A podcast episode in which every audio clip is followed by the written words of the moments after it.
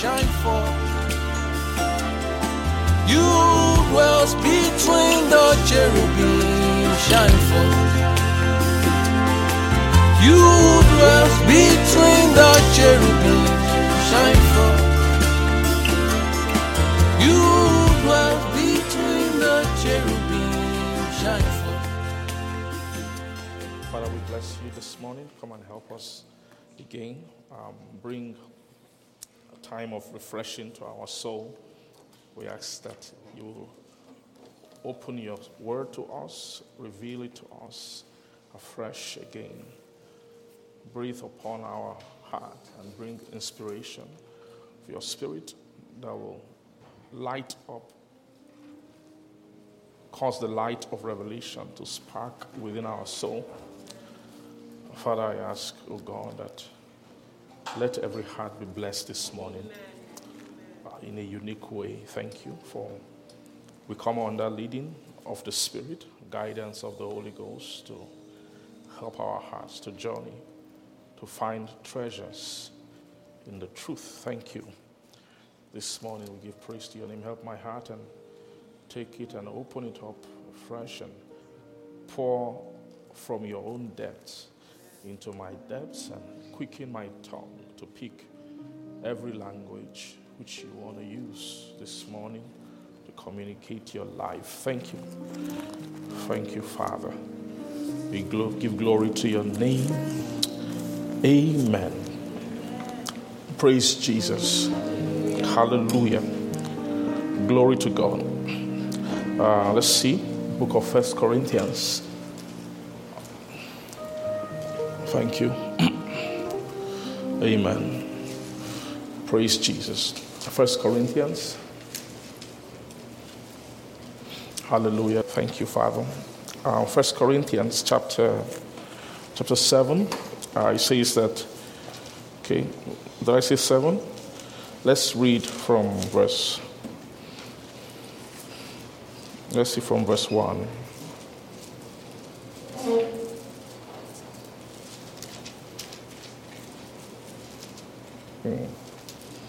Glory to God. Verse, verse 9, that um, it says that God is faithful, right? Uh, God is faithful by whom ye were called into the fellowship of his Son, Jesus Christ our Lord. Amen. That God is faithful by who you are what? By who you are called unto the, the fellowship of his Son, Jesus Christ. In uh, Hebrews chapter 2.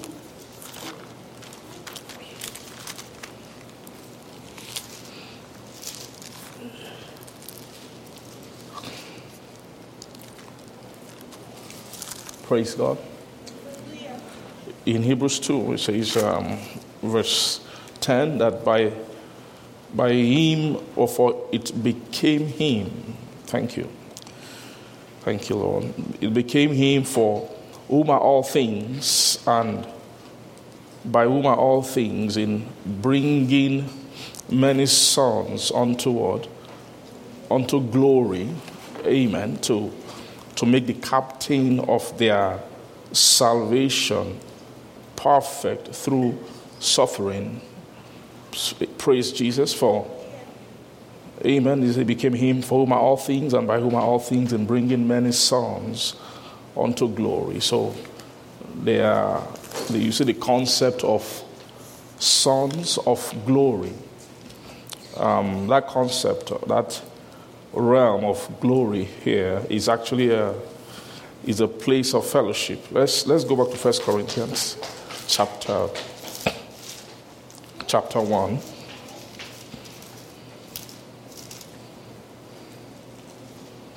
from verse 3 he said that he says god be unto you sorry grace be unto you and peace from god our father and from the lord jesus christ.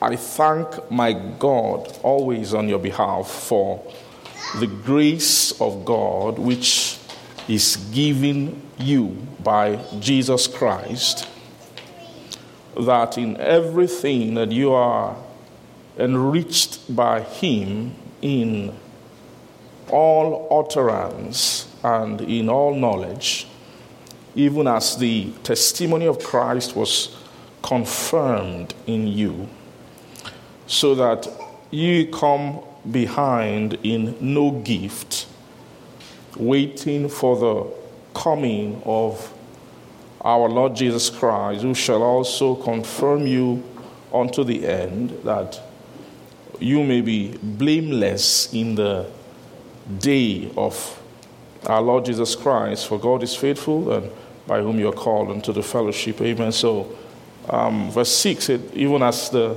the testimony of Christ was confirmed in you, then before that, he said that you might, that in everything you might be what? Enriched by him. In all utterance and in what? All knowledge. How will that enrich come? Verse 4 says that the grace of God, through the grace of God that is given you by what? By Jesus Christ. I don't know if that's making any sense to you. Praise Jesus. So, he's one of the epistles of Paul. So, he's also, of course, we know that the epistles of Paul were letters to minister grace and peace, right? And grace, I hear it said, grace be unto you, and then peace from, from God our Father and from the Lord Jesus. Praise, praise God. Uh, he said that I thank my God for the grace of God, which is given you by Jesus Christ. So there is a there is a grace that is given to you. Praise God. We are familiar with the scripture that says you should Peter was saying you should first Peter, praise God, chapter chapter one, right? I say you should gird up the the loins of what? The loins of your mind. He said, be sober, and then you should do what? Hope. Hope to the end for for the grace that is to be brought unto you at the word, The revelation of Jesus Christ. So the season of the revelation of Jesus Christ, the purpose of revelation of Jesus Christ is for an enrichment, is a season of enrichment. That was speaking of in verse 5 here, where he says that in everything you are you are enriched by him. Praise God. And when he says him here, in verse 5, is referring to verse 4. That person in verse 4 who he speaks concerning who's who. Um, are you reading it? First Corinthians chapter 4, verse chapter 1, verse 4. That I thank my God always on your behalf for the grace of God which is given to who? By who? Uh-huh. To you by Jesus. So but there was a, a mechanism of that grace being given, that the way that he gives grace is in everything you are enriched by him in all utterance and in what? All knowledge. And through, so verse 3, uh, verse, or verse 4, verse 5, and then verse 6, which common, is a culmination of the one of the main reasons for this utterance and knowledge is the confirmation, verse 6, first of all, of the testimony of Christ in you. Do you see that? Verse 6. So the, there is a link between the um, the release of utterance and knowledge, right? Of course, those are two operations of the grace of God. That there is a manifestation of grace that you find in the giving of utterance. And you know, the purpose of utterance, when you say utterance, utterance just means um, the usage of what is written in the letter to release property, knowledge in the spirit. Knowledge is not, knowledge is not letter knowledge is spirit. But you utterance means the is a is like a journey of things, of knowledge from the realm of its spiritual essence into a place that can be received, that can be transferred from one purpose. So the purpose of utterance is for the transfer of knowledge. Praise God.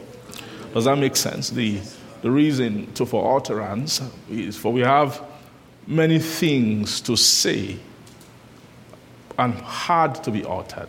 So that's Hebrews chapter. What chapter is that? Chapter 5. Am I correct? Of whom we have many things, or of, we're speaking concerning that um, high priest, that we have many things to say. So the things that he has to say is actually knowledge that is spiritual knowledge concerning an, a being, an entity that is present. That what we have means that we're not lacking in the deposit of knowledge. We're not lacking in the, in the, in the we have the, the reservoir. It has been given to us. The knowledge concerning this man is present. So it's possible for there to be present knowledge or knowledge given, but utterance not given for that knowledge. Are you getting me? So it's saying that we have, we have many things to say, but hard to be uttered, seeing you are what? Seeing that you are dull of hearing. So uh, means that dullness of hearing, when knowledge has been given, that dullness of hearing can impart utterance um, of that knowledge. Praise Jesus. Are you understanding what I'm saying? That not, dullness of what hearing can affect the word, the, the giving of the word, the utterance. So when hearing is dull, it makes things hard to be uttered. It makes, and then we said the purpose of utterance is for the transfer of knowledge, not just transferring knowledge from one person to the other. It's, it's the transfer of knowledge from its invisible form, from its invisible form to a form that can be received by a man, a natural person. Praise God. So that is what utterance. Utterance is actually the vehicle. Are you getting what I'm saying? That that brings knowledge from the Spirit and makes knowledge to come. So without utterance, without utterance, there is a, there's, there's what you call utterance. He calls it a door. Paul calls it a door. You should pray that a door of what? A door of utterance can be granted. That's Colossians chapter 4. Amen. Let's open, open the Colossians chapter 4, verse, verse 3. Amen. Is anybody following what I'm saying? Okay. So, Colossians 4, verse 3. Oh, I can read it here. It says, without, okay, without praying. or Verse 2, let's read from verse 2. It says, continue in prayer and watch, watch in the same with thanksgiving. For without praying for us, that God would open unto us a door of utterance to speak the mystery of Christ, for which I would, to which, for which I'm also in bonds. Amen. Now we know that Paul wasn't lacking in all in the in the null in the revelation of Christ. Just read the book of First Corinthians. If you maybe read from verse from chapter three, you know, it's I, I who am lower than the least of all the saints. This is grace given. Uh, in First Corinthians, let's read that. Thank you, Father.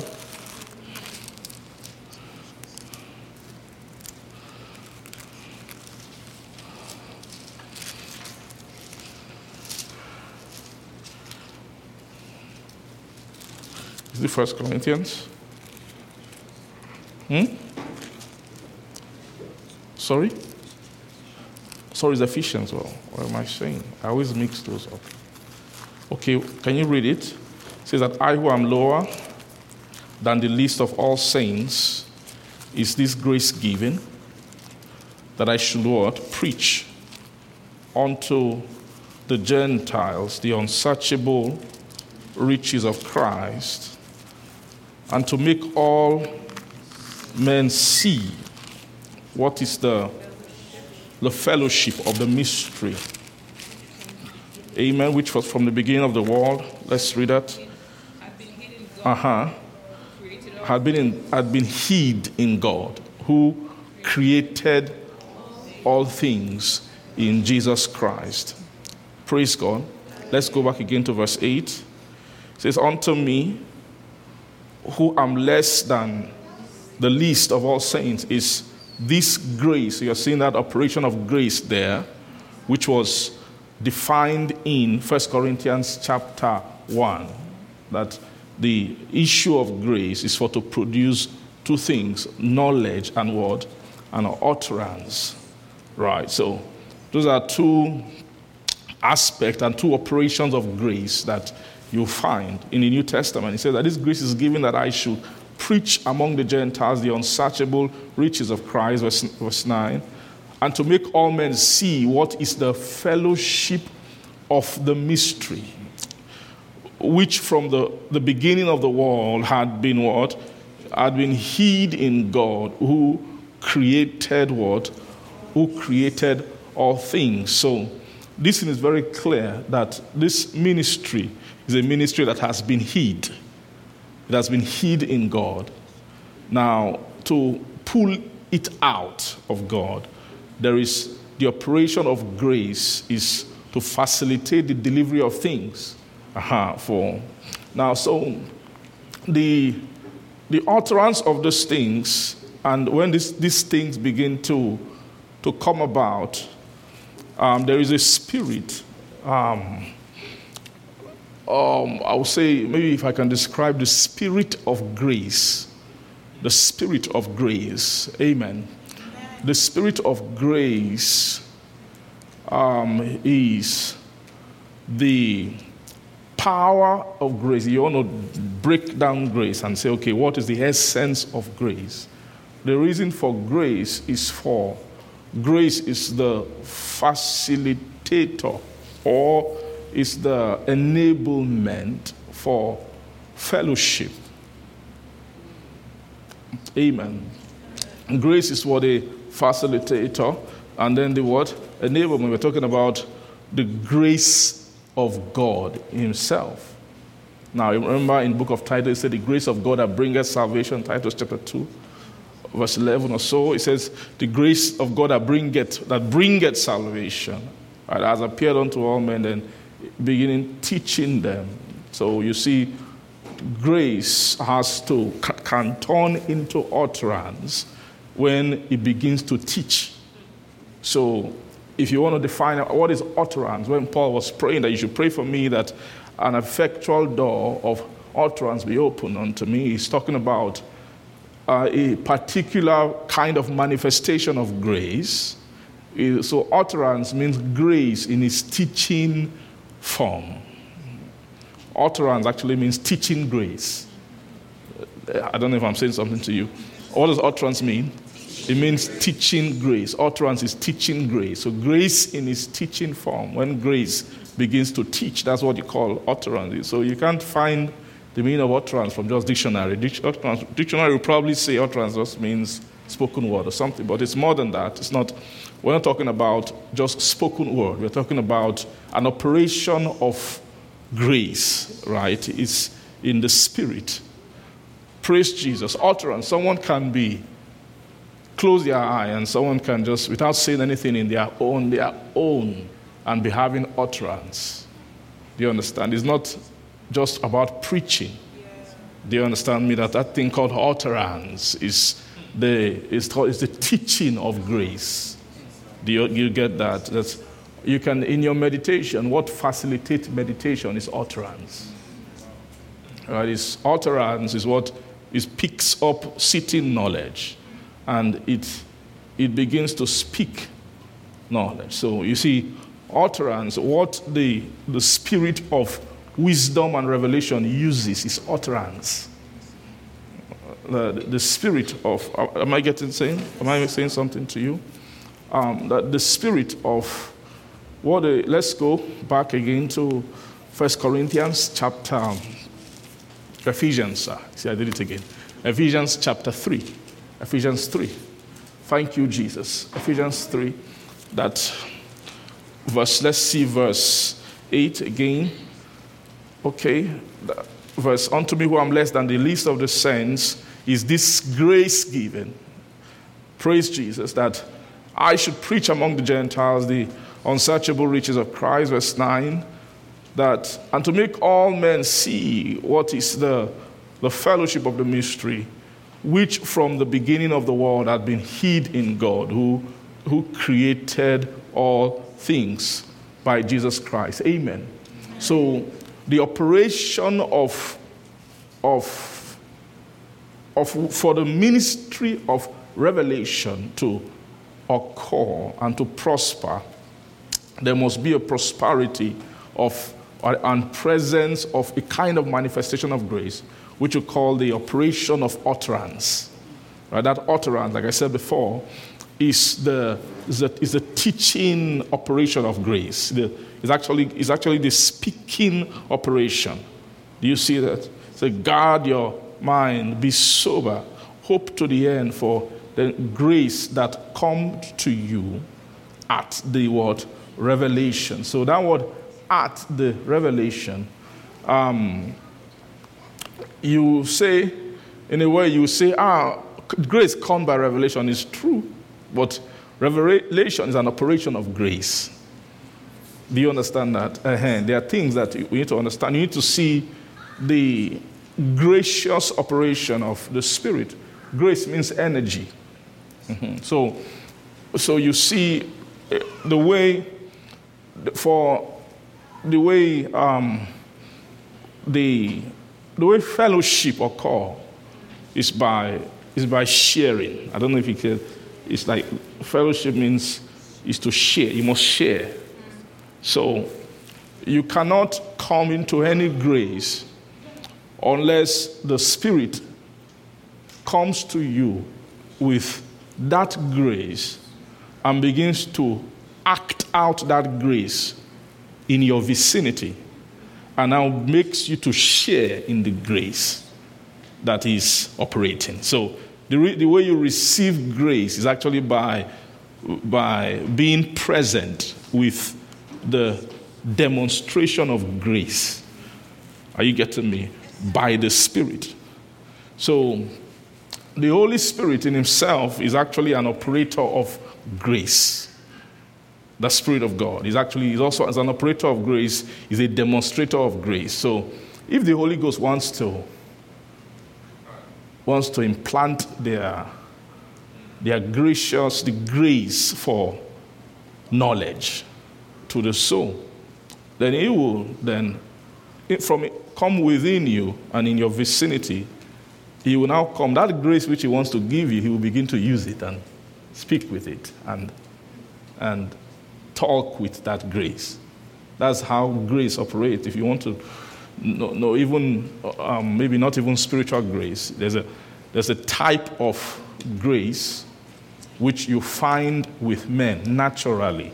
Every thing, every soul that God created, you, there is no soul you can find that doesn't have some kind of grace inside the soul. Does that make sense to you? Now, I mean, we're not talking about grace of God now. We're just talking about that thing called grace, right? Say grace. grace. Um, so Every soul that is created, as long as it's living, is actually a soul that can do spiritual function. When I say living, I don't mean living, but I mean a, a soul that can do spiritual function um, is actually endowed with grace of some sort. I think the way the Greek translate grace is almost like charisma. Right? Like it's charisma, charis. Charisma means, means grace. Uh-huh. So there is a there's a, a, almost like a natural charisma which people can carry. You can say, why that guy has so much grace for something. Right? That when you see somebody uniquely able to do something easily as if he's not doing anything, it's because there is some kind of natural charisma operating. Now, if it's possible that if you have maybe the facility inside of you When I say facility, I mean your genetics, I mean your, you know, your blood, your frame, your body, everything. You, ha- you can have the facility to, to carry out certain function, but not able yet to carry it out because you haven't touched the, the, the grace for that operation. So, how would you touch that grace? It will take you going to somebody who carries the charisma of that kind of operation. And then when you stay with them, they will bring you to share in the fellowship of that thing. Then when you share by, by that, that's what you call the concept of mentorship is for the, is for the transfer of charisma.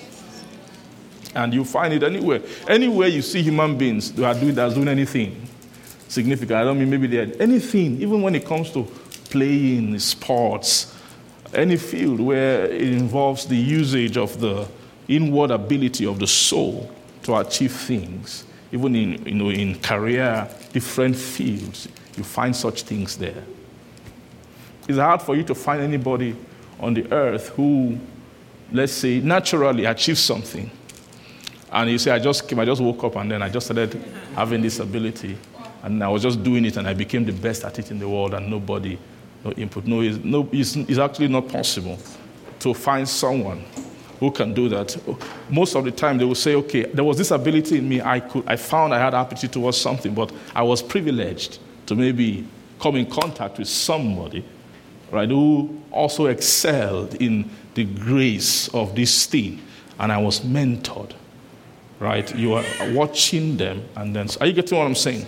So I'm showing you the um, what that thing to just to explain to you what grace is. Right? Grace is powerful. Grace can, can bring about transfer. Grace gives access to fellowship.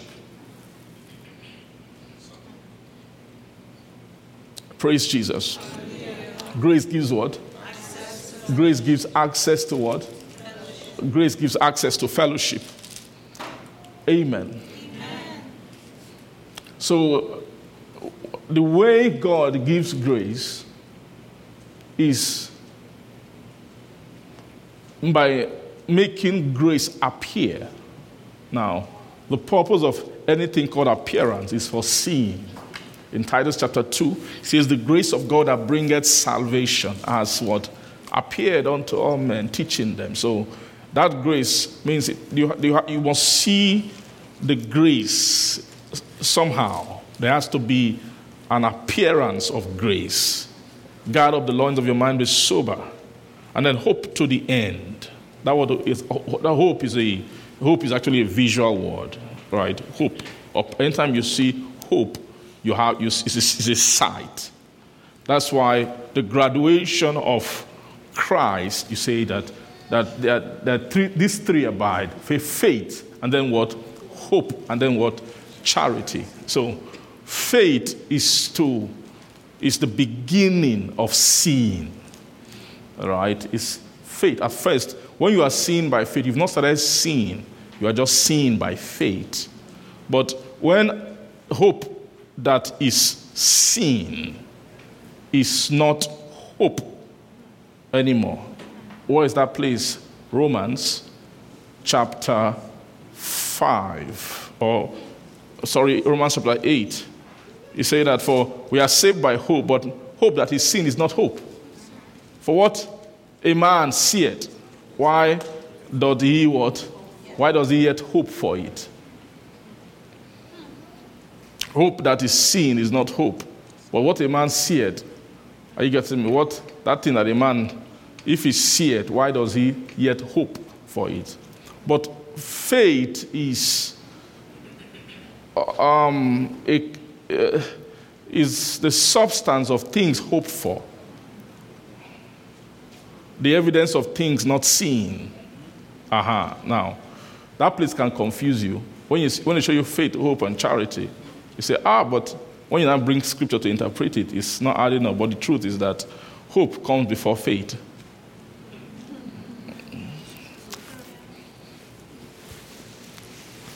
You don't agree with me? I remember I thought this thing was a long time ago. Ah, I, I think uh, Uncle Tomiwa was there. He almost fought me that day. I was like, it was a, a meeting, and I thought, hope, what? Ah, that thing was too clear. It's faith, hope, charity.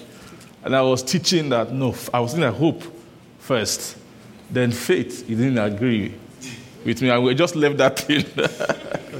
But I was teaching something. I wasn't teaching the sanctuary. I wasn't teaching, I was just teaching. Um, it's very clear that the hope, there is a, that the, what the Levites have is the hope of Christ. Yeah. Do you understand? There is a hope. You can never have faith without hope because faith is the substance of things hoped for. You already had hope for something. Then faith, when the word for that, the revelation of that thing comes, then you have faith. You can have hope for something without the word for it. Do you understand? Uh-huh. So actually, hope comes before faith. There is a faith. The, the, the milk of the word is the hope for the meat of the word. Do you understand? It's the, the, the reason for the milk of the word is to create a, is to change a hope inside of you.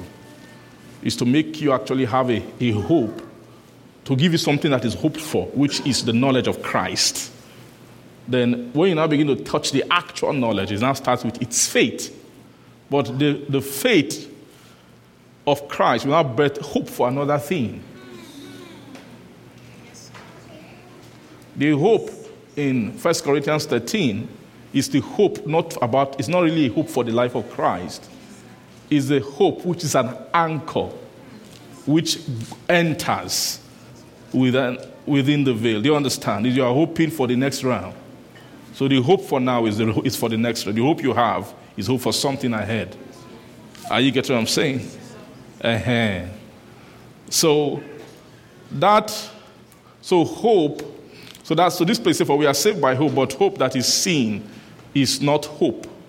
For what a man seeth, why does he yet hope? It's very clear that once you start faith, once you start the operation of faith, is faith is actually the, a kind of seeing in the spirit, not physical seeing. It's the substance of things hoped for, then the evidence of things what? Not seen. And now you can put it that is the seeing of things not seen. Uh, does that make any? Just remove evidence. Evidence is seen. Evidence is the evidence. Hey, that's the evidence. Take, see it. Right? That's the evidence. Uh-huh. What makes it? It's evident. Uh-huh. If it's evident, ah, okay, yeah, it's seen. So, so evidence means what you see, in summary. So faith is the substance of things hoped for, is the, and is the seeing of things not seen. Do you understand? That is, is so just telling you faith is another side. Is the seeing of things that are faith just makes you see what is not seen. Faith is actually a sight. That's all. What is faith? It's just a sight. Another seeing. What you don't see normally, let's make you see it. Are you just getting what I'm saying? Uh-huh. So, but whatever is seen is not hope. For why do you hope for what? For what you've seen, why are you still hoping for it? do you understand? Uh-huh. So it's very clear that before the fate of the Son, there was a hope of the Son. What the milk of the word helps the soul to do is to hope for the Son. But though you don't have the word for it, you don't have the ability to see the Son, and the, by the milk of the word can't make you see the Son, but it can create a kind of hope, right, for, for Christ within the soul. Praise Jesus. Then once faith starts, that begins the begin. You, that's when you begin to see Christ. You are no longer in the place of hoping when it comes to the nature of Christ. You are now in the place where you are beginning to see Him spiritually they begin to raise the evidences by revelation. Revelation is the giving of evidence. That's a spiritual evidence, you understand, to the soul. Then, then when you have so much evidence of Christ, Christ is also a foundation for you to start another hope. It's called the lively hope. Right? This, the word you call the, the lively hope is the hope for what? The of everlasting life. Is the hope of everlasting life. Amen. Verse 3 says, Blessed be God. And that's First Peter chapter 1, verse 3. Say, Blessed be the God and Father of our Lord Jesus Christ, which above, according to his abundant mercy had begotten us again unto what? A lively hope by the what? Resurrection of what? Christ from the dead. So that thing called lively hope is, is the hope for the glory of God. Have you read that one? What that verse is that? That in hope of the glory of God. Or Colossians 1, this Colossians 1 27 is calling in the hope of glory. To, to whom God will make known what is the riches of the glory of what is mystery among what? The Gentiles, which is what? Christ in you. What do you call it? The hope of what? Glory. So, do you understand me? Now, do you believe that charity is also a hope? Uh, huh? Yeah. Charity is also a hope. That, this hope doesn't end until you enter into the most holy. So when you say faith, hope, charity, that hope in Christ, just the point where hoping starts. Do you understand that nobody can ever have hope for God without the faith of Christ? Right? Because the foundation of God standeth sure. That's Christ, is that foundation. Once Christ is laid, then you can now begin to have another hope. Are you getting me? That will begin to, to, to increase. And then one time, at one point, you will now have the hope in a certain way. It will become an anchor, which hope you have as an anchor, which can now enter into that which is what? Within the veil. Am I making some sense to you? Praise Jesus. Amen. So the grace of God that bringeth salvation has appeared unto what? All men. He has appeared. So that word appeared unto all men means that all men can see. Like, so when grace is coming, the grace of God, when it comes to man, is coming to make man have an insight into, you must have an insight into the operations of that grace. Then it is that operation of that grace is the teaching operations of grace. So you see, a lot of times there's a way the Holy Spirit, when it comes to message of salvation, the way the Holy Spirit ministers salvation, a lot of times he doesn't, he doesn't talk to you because you cannot really take anything that he's saying. The Spirit doesn't speak to you. This is one of the problems that people have when you are moving from milk of the word to word of righteousness and the word of Christ and then you know the the word of salvation is you think the, the ministry changes from Holy Ghost speaking to you to Holy Ghost just speaking about things. Do you know there's a difference? Mm-hmm. And some souls can't bear that. They get angry. Why are you not talking? It's time for Holy Ghost. I, I know the Holy Ghost, He talks to me every time. But since I came around this place, He doesn't talk anymore. Do you understand?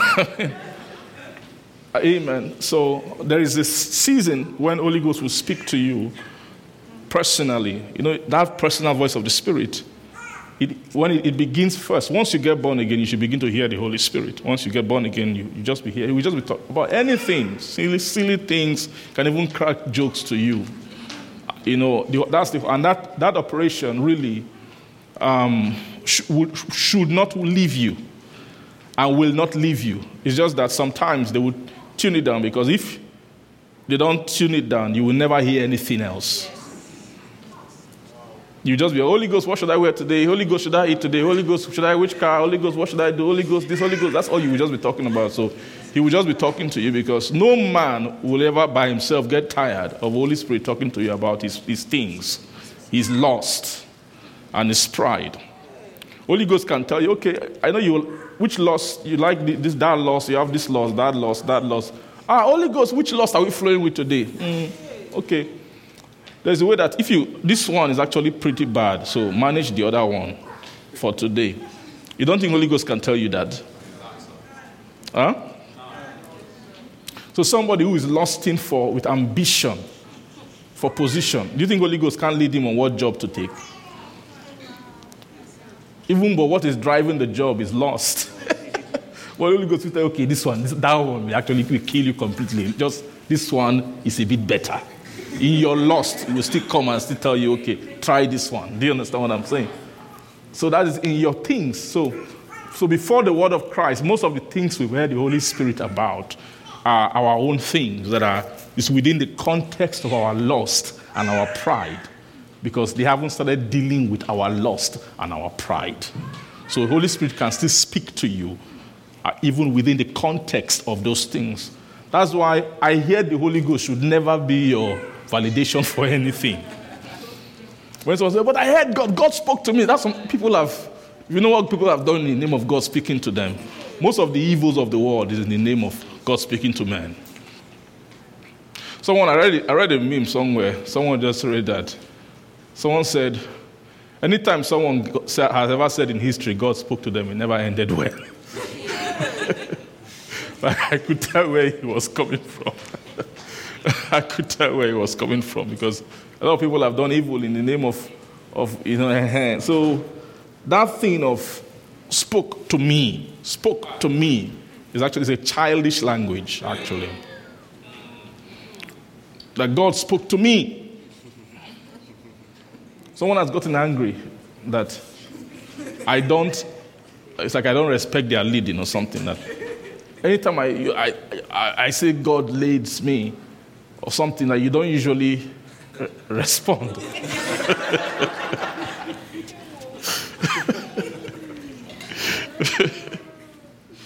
Praise Jesus.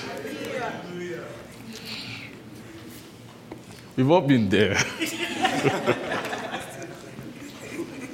Amen.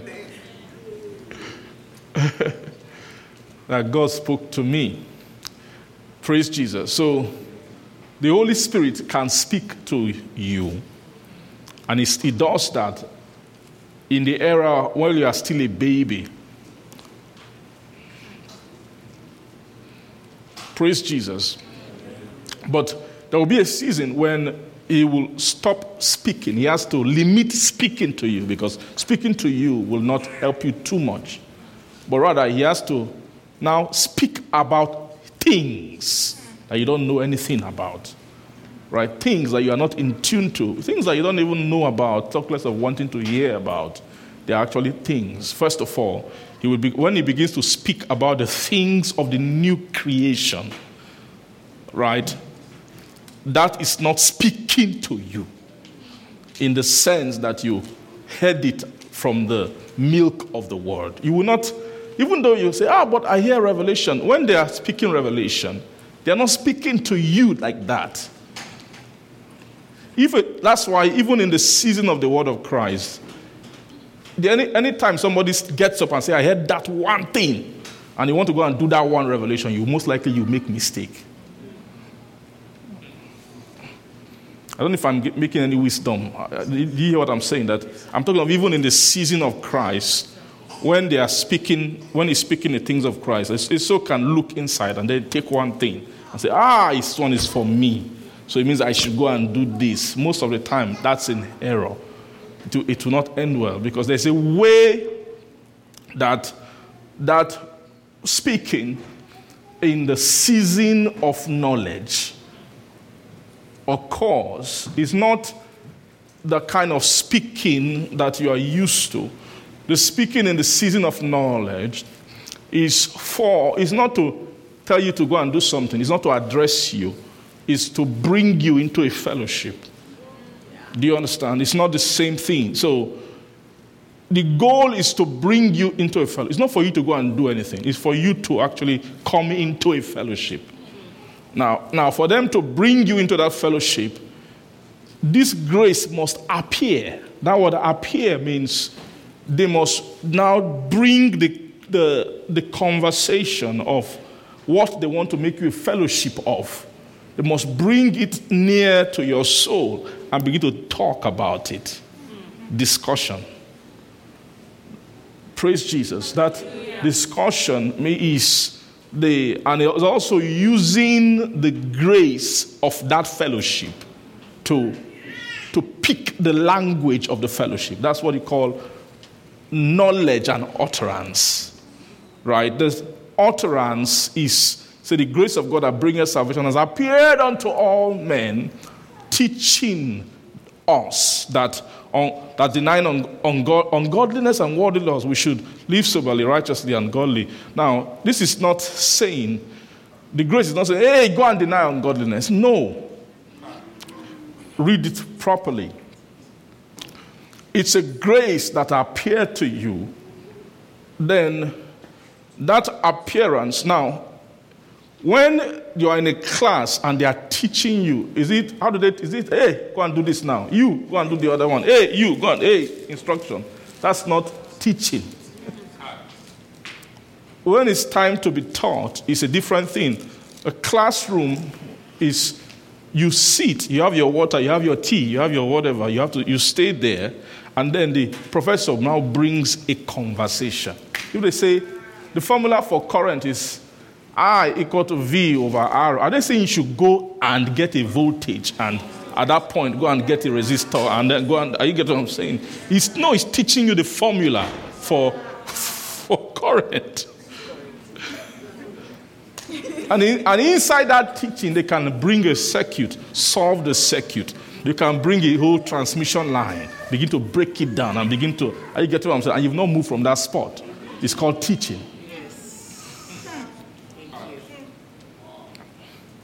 Am I making some sense to you? It's called, it's called what? This operation of grace. So it's telling that the, the grace that bringeth salvation, salvation is not really how we men conceive it, that it's actually a teaching grace. It's to suspend the soul in a place where the soul has an appearance of a conversation. Are you getting what I'm saying? So you see, inside conversation, when they are speaking, you might not, they are not saying, hey, go and deny ungodliness. If you tell him so, go and deny ungodliness, he doesn't even know what to do. He will just pick one thing, what he thinks ungodliness is. And he will just try and say, no, I'm not doing this anymore. But that's not denying ungodliness. No. And then worldly lusts. Then living soberly. Are you getting what I'm saying? So this, everything they mention here, they are complex attitude of existence. Do you get what I'm saying? They are what? They are complex attitude of what? Of what? Existence. They're talking about the posturing of the inward man. That because what they say, ungodliness, worldly lust, these are not act, actions. Ungodliness is an image. Right? Lust are spiritual energies that are bombarded into soul, that soul can have restored inside them. Do you understand that? So, this teaching, they are, they are showing to you this, well, this thing about salvation. That's why you'll see, see what everything we've been hearing is we started from Hebrews chapter 2, and we must give the more earnest heed to the things which you have heard. Let, let them sleep. We've been, we've been looking at all of those things there's an attitude around the season of salvation that has to do with the when they want to save a man is when they want to make a man now begin to war against invisible enemies. Is, is, is actually is a side of God, is a wisdom of God that it is this is where you begin to touch the genius of the life of God. Is God, they, are, they, have, they have technology for things, for, for, for impossible things. God has technology for what? For how can you save a man from what he doesn't know? Ah, Only God can do that.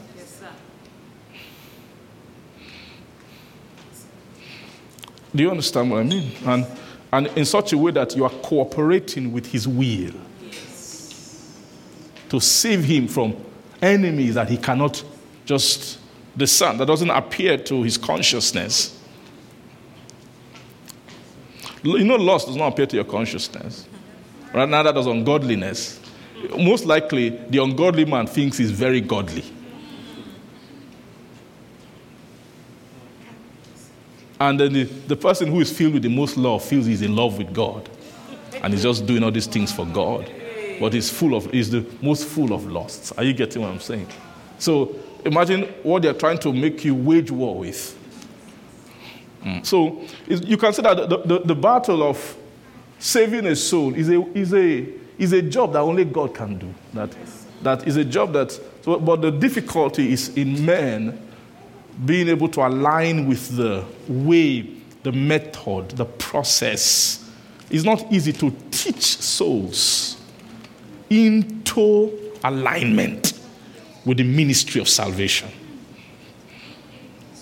Because everything that we have known thus far has been, since when you started learning in this world, the way they structure learning is to structure your, your mind against the pattern of God.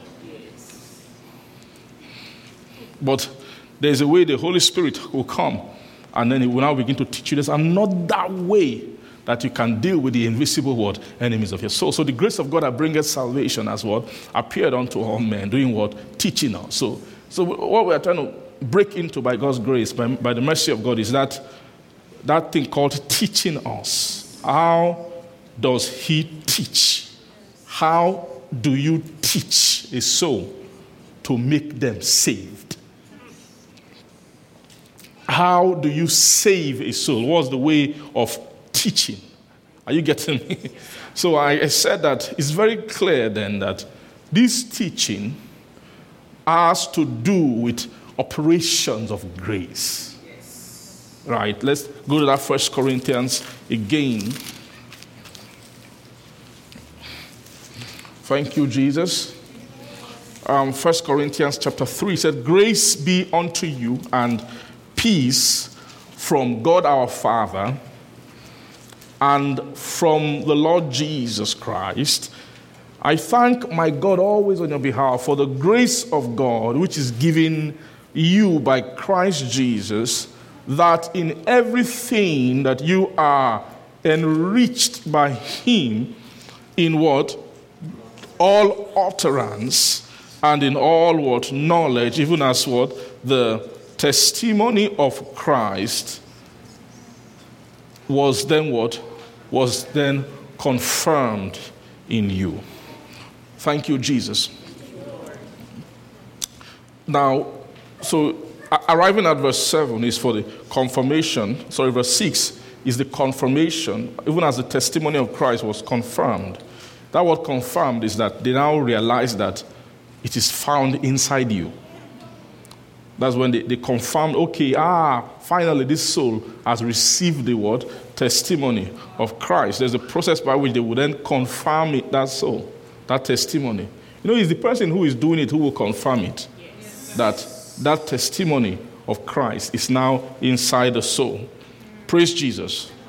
Then, verse 7 so that you come behind the no gift waiting for the coming. So this verse 7 um, is telling you the reason why the testimony of Christ is confirmed, has to be confirmed inside the soul, is to make the soul to,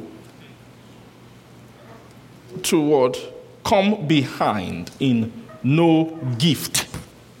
And then waiting for the coming of our word, of our Lord Jesus Christ. Then verse 8 will be another confirmation, which is another, these confirmations are different seasons of operation to deliver things to the soul.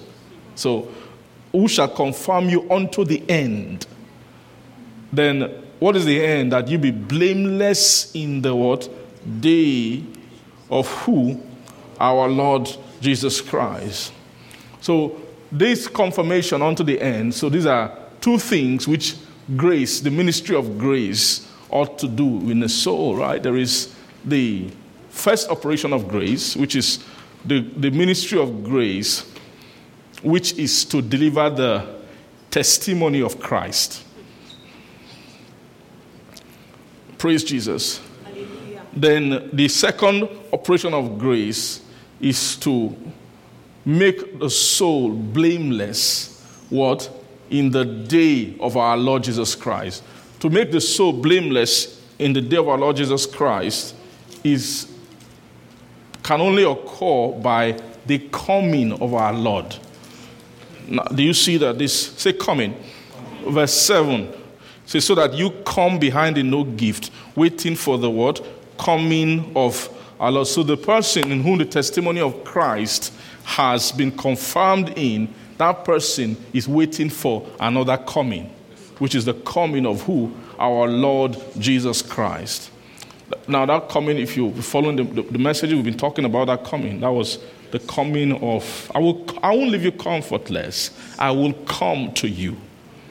That's the Lord Jesus speaking. Now we know that that him saying, I will come to you, is talking about a season of He Himself coming to you. Praise Jesus. Now, and what is the reason for Him coming? It's simple. It's for fellowship. Another fellowship. Not this fellowship of Christ. Praise Jesus. Not the word, the fellowship of Christ is to bring the soul into another word, fellowship. What other fellowship? That's the, the, the, the place I, I pray the Lord will shed light on. Amen. For us today. The other fellowship is the fellowship, which is the, which is the entire point, which is the real fellowship.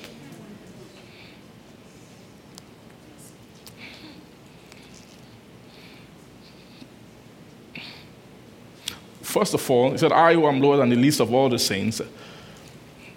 Ephesians chapter 3. Is this grace given that I should preach unto the Gentiles the unsearchable riches of Christ? The next verse, verse 9, Ephesians 3, verse 9, and then to make all men see. Now, this is and. Do you see and? There's the first of all the unsearchable riches of Christ. First of all, you teach that. When the unsearchable riches of Christ has been delivered to the soul, this First Corinthians chapter 1, verse 6 has been confirmed that even as the testimony of Christ was confirmed in you. So, the testimony of Christ is a soul who has come into all the what unsearchable riches of Christ in such a soul, the testimony of Christ has been confirmed by the operation of grace. Is this grace given? I might preach among the Gentiles. The who are Gentiles, those who were formerly in ignorance concerning it. The opposite of ignorance is knowledge. Do you understand? So, when a soul is a, what delivers a Gentile soul from their Gentile nature is the operation of utterance and knowledge which is the operations of what? Grace. Do you understand me? The operation of what? The operation of grace. Amen. Amen. So that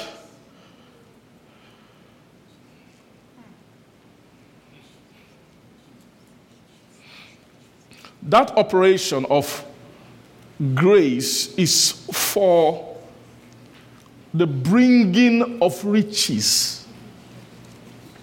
Do you understand that? Say riches. riches. So, the, what is behind the giving of riches is actually grace. Nobody can receive riches without grace. Unto me, who am less than the least of all saints, is this grace giving that I should preach among the Gentiles the unsearchable riches of Christ. First Corinthians chapter 1 enriched by him. Let's see.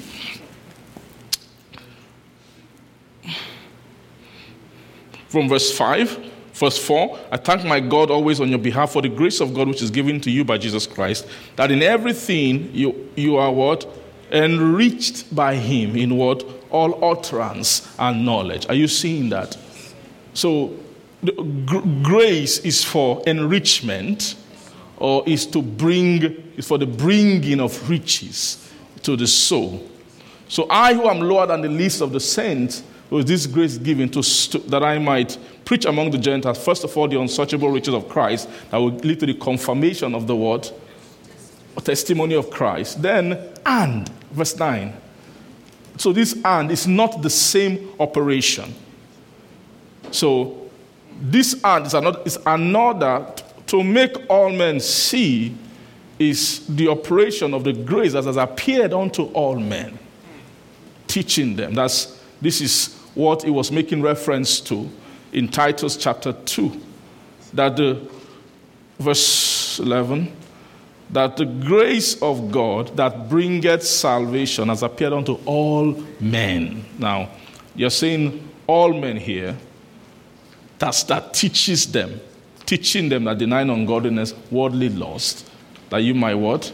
Live righteously, soberly, and godly in this present world. That is a particular grace. So, this is not the grace that brings about the enrichment or that in the unsearchable riches of Christ, but this is and to make what all men what see to make all men what see what is the word fellowship of the of the mystery. So that thing when you say all men all men all men appeared unto all men to make all men see. That word men there is not first of all it's not male number one. Number two it's not alluding to human beings just all human beings. It's actually Eh, the word men is actually the, the, the referring to stature. So there is an operation of grace that, that comes to babies. Then there is a, an operation of grace that comes to men.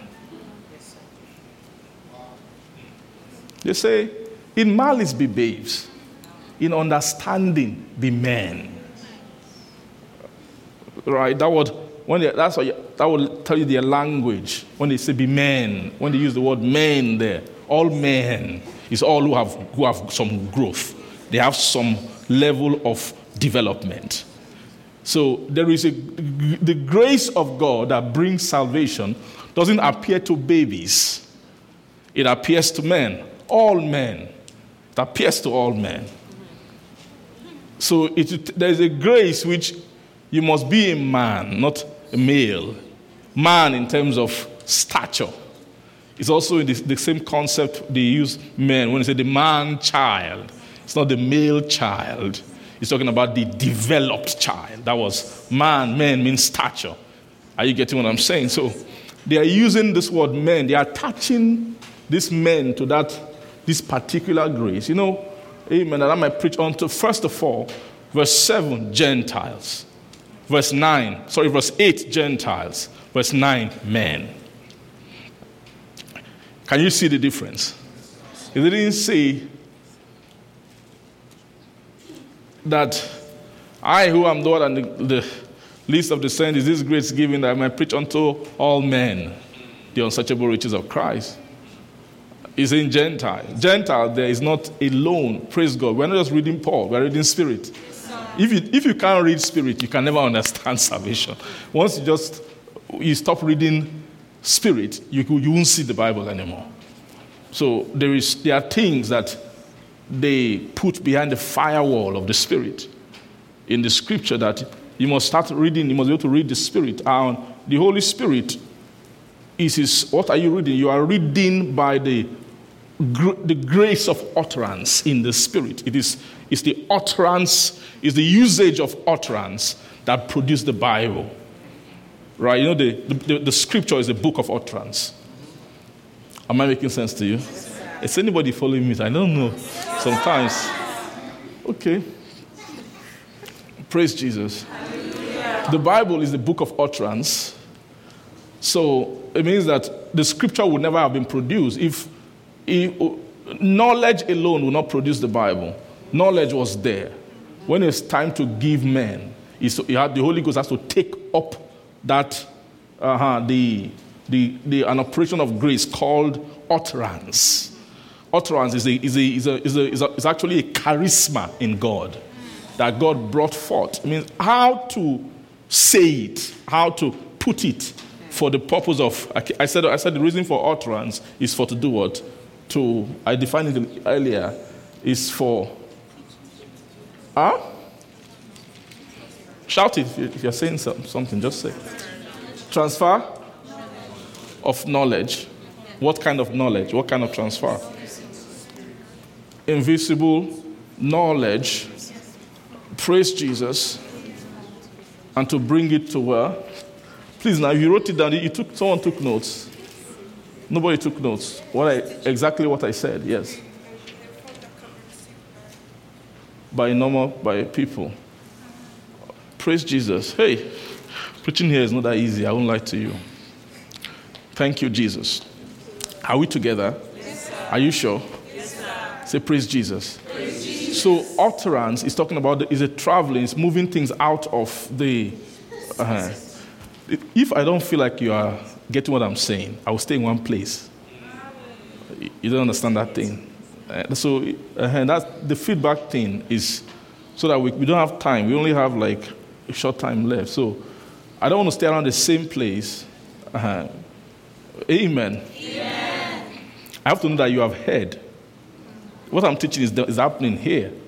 You need hearing. Hearing. If there is dullness of hearing, things will be hard to utter.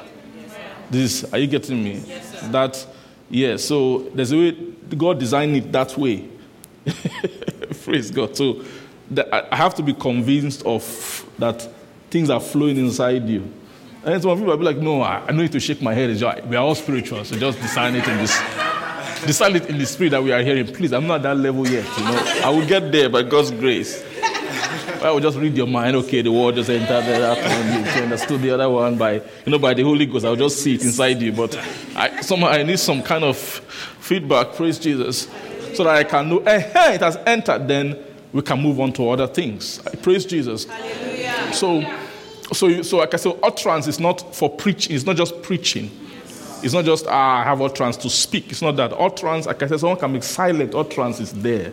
Utterance is talking about the, from the spirit how they make things. So the spirit of wisdom and revelation must pick up the grace of utterance. It's through the grace of utterance that they use to make things come from the spirit. You understand? So, and then, so the, the Bible is a, is a book of utterance, right? It's a, it's a book that was raised and created by the Spirit of God with his own mind.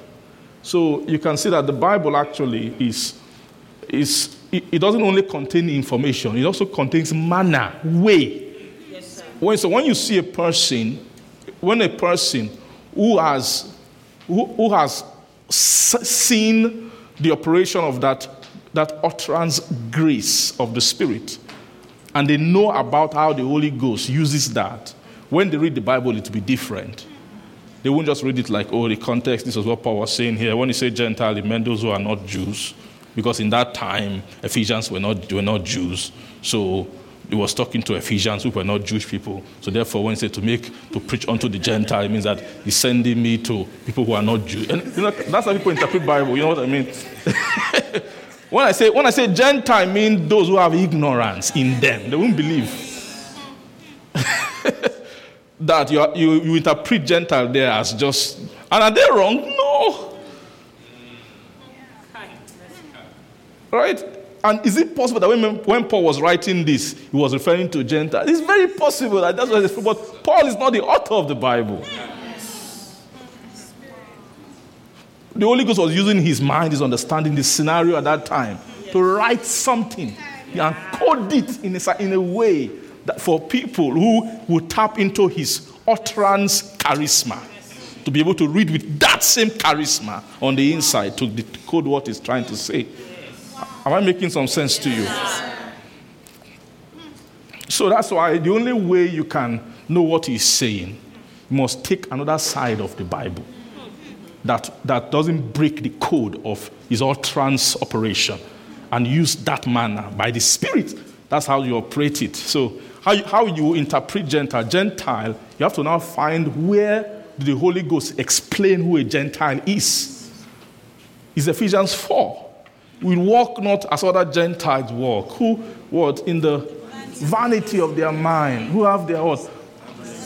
Standing darkened by what? Uh-huh. That's why I testify the Lord that you walk not as under the Gentiles walk, in the vanity of their mind, right? Having the understanding darkened, being alienated from the. That's all because of the ignorance. So if anybody has ignorance in them, who have vanity of mind, who have understanding darkened, and as a result, there's alienation what of the life from the life of God because of blindness in their heart, is a Gentile, as far as the spirit is concerned.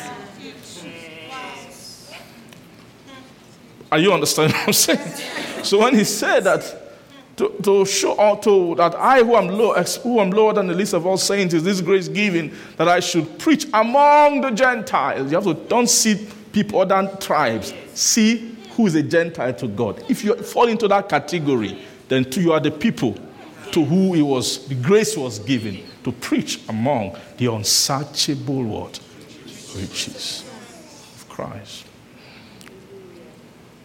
You have now use the same wisdom to interpret all men. Some, someone might have an issue with me interpreting all men. They say, well, why, doesn't all men just mean everybody in the world?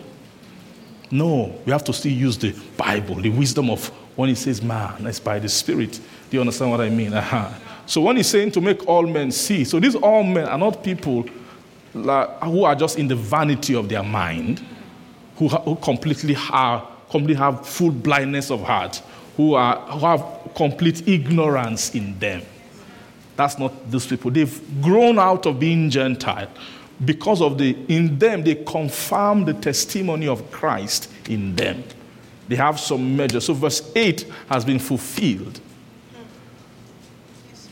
Now, verse 9 is now talking about another operation of grace that is for to make men see what is the fellowship of the mystery, right? So, this making all men see is particular fellowship of a mystery. Which mystery?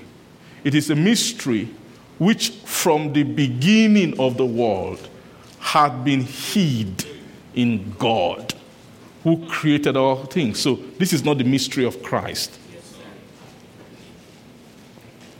right? It's not the mystery of the nature of Christ.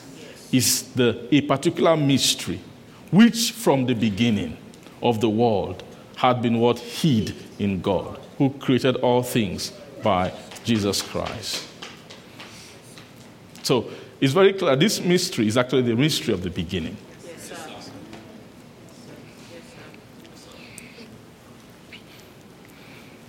Do you accept it? Yes, it? is the mystery of the beginning. When they say it had been hidden God from the beginning,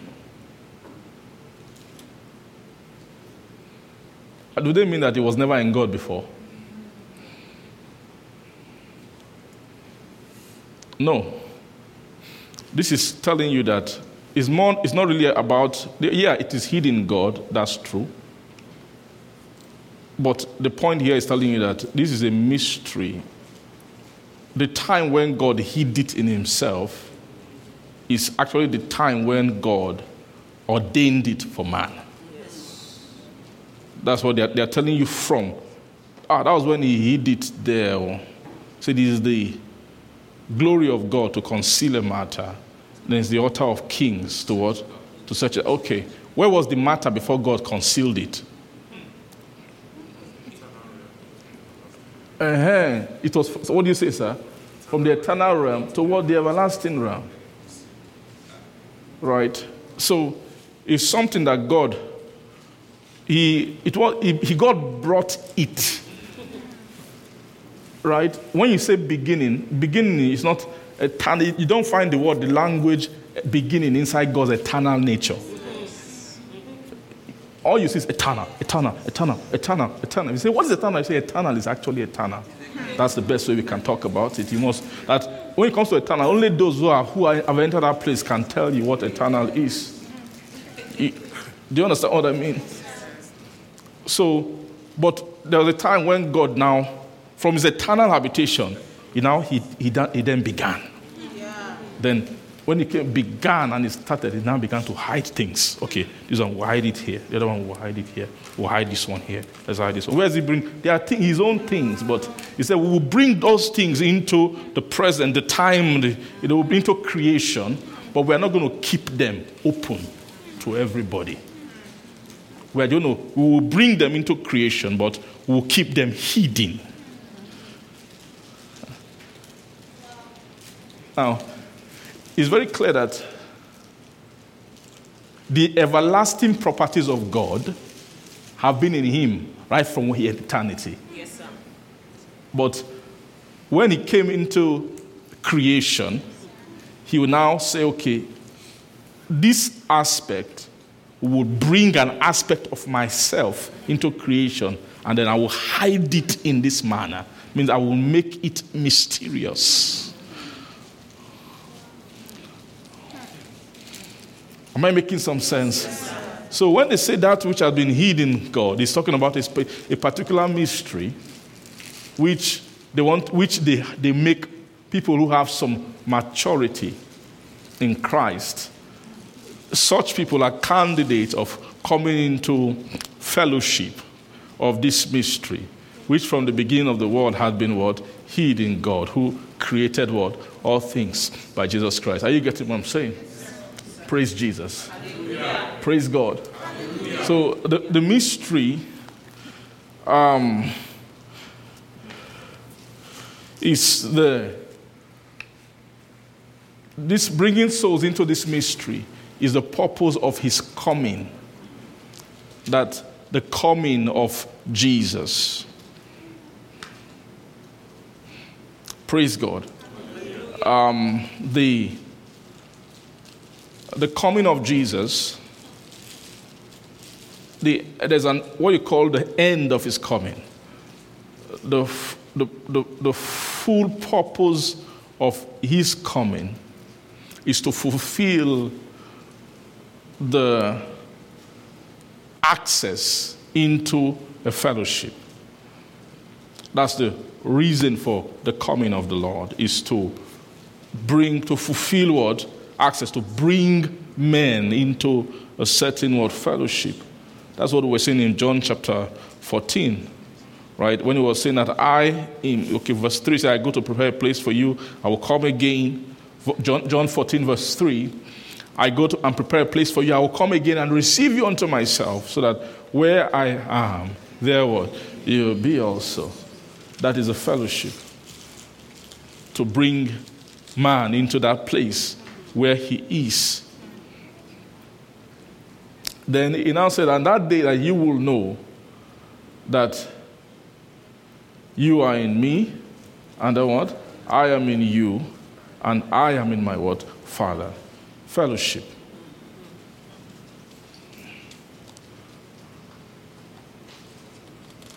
Praise God. Verse 20, John 14, verse 20.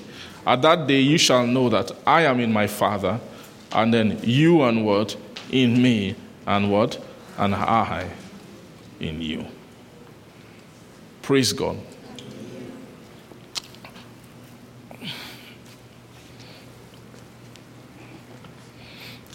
This fellowship is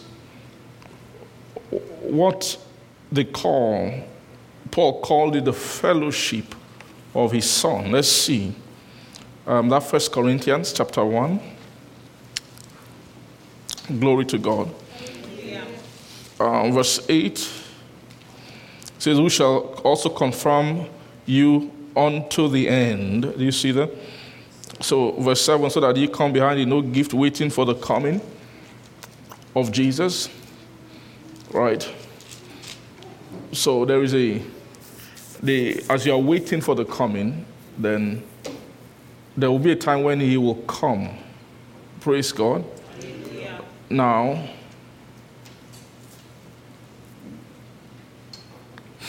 there is there when you, you can separate the coming of jesus into two two sort of categories right? There is the coming for the manifestation of himself That's the first coming for manifestation of himself, but the coming that fully there's a, another coming that, that whose purpose is confirmation to the end. Do you see that? There is another coming that whose purpose is what? Confirmation unto the end. There's a first coming, which is the, the coming of the manifestation of himself. Is to make himself manifest. That's first operation of coming. That one, the manifestation of himself is to help the soul to come to a point that all men may see. Right? There is to see the may see the fellowship of the mystery. So every every point where the soul can begin to see the fellowship of the mystery, that soul has received the manifestation of himself. That word manifest means to make him manifest. There's an operation that makes him manifest. Right? Then when it's manifest, that is this, that you are now able to see the to see him. It's, it's a capacity of the soul. So in answer, that the reason for the doctrine of Christ is to make the Lord Jesus manifest. Does that make any sense to you? the reason for the doctrine of Christ is to make who? The Lord Jesus manifest. Then, when he's been made manifest, he will come again. Let's read that. Uh, um, John, let's read John chapter 15. Glory to God. John 4 14. Praise God.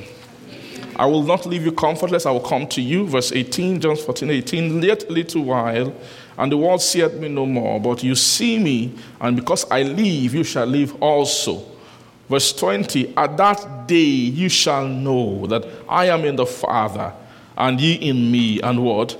Are in you. Then verse 21, that he that hath my commandment and keepeth them, he it is that loveth me. And he that loveth me I will be loved of my Father, and I will love him, and I will manifest myself to him. Praise God. He that, he that hath my commandments and keepeth them, he it is that loveth me, and he that loveth me shall be loved of my Father.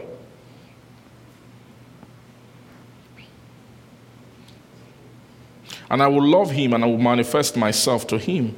Then Judas said unto him, Not Iscariot, Lord, how is it that thou shalt manifest thyself unto us, and not unto the world? And Jesus answered and said unto him, If a man loves me, he will keep my words, and my Father will love him, and we will come unto him, and we will do what? Make our abode with him. Amen. now there is a transition here from, you see, verse 21, then verse 23. They are speaking of two different things or two different seasons of coming. Praise God. The first one is to he that had his commandment and keepeth them. It is he that loveth me. Right? Then he that loveth me shall be loved of my Father. This is the Father will, will love him. I will love him too, and I will manifest myself to him. So it's very clear that he won't be manifested until a soul has fallen in love with him.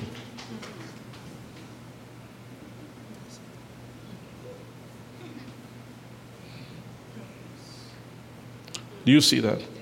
If a soul hasn't fallen in love with him, right, then he will not be what? He will not, he will not manifest himself. So he manifests himself to he that hath my commandments. That person loves me. And he that loveth me shall be loved of my Father, and then I will love him, and then will do what? Manifest myself to him.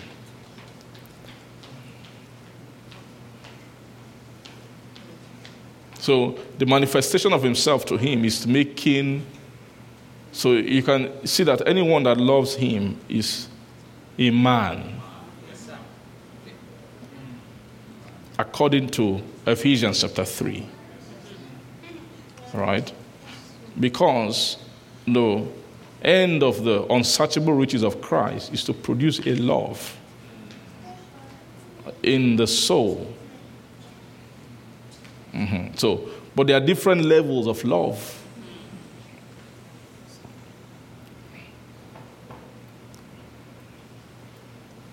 But so this love here is a love for manifestation. He will come. So you, you, can, you can see that the first time when the Son will make manifest is in the holy place. But that's the first time that the Son will be made manifest. But the Son is not manifest to everybody. I mean, this Son, to everybody in the holy place. This Son is manifested to them that love Him in the, in the sanctuary. It's actually a place where those they've reason to love Him.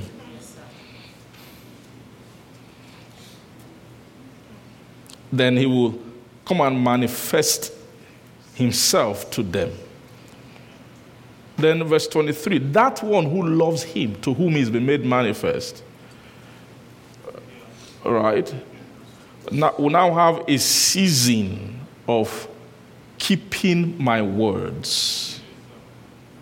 Right? There's a difference here between my words in a way and that thing called my commandments.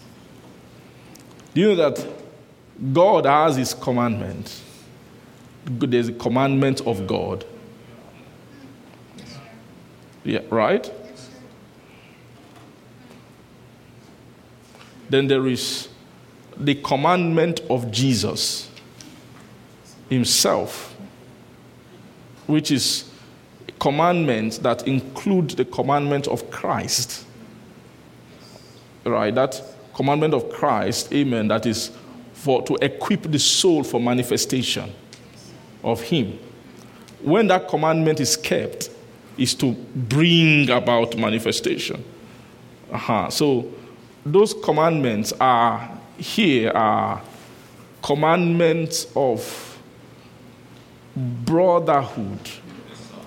That was John began to speak around that area and talking about uh, even at some point Jesus was speaking. said, I write a new commandment. First, he said, a, new commandment I write unto you.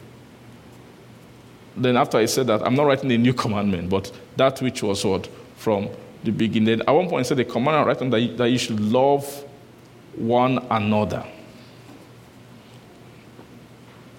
Can you find that place? Thank you, Jesus. Glory to God. Verse, 1 John 2, verse 7 said, Brethren, I write no new commandment unto you, but an old commandment which you had from the beginning, that the old commandment is the word which you have heard from the beginning. Okay?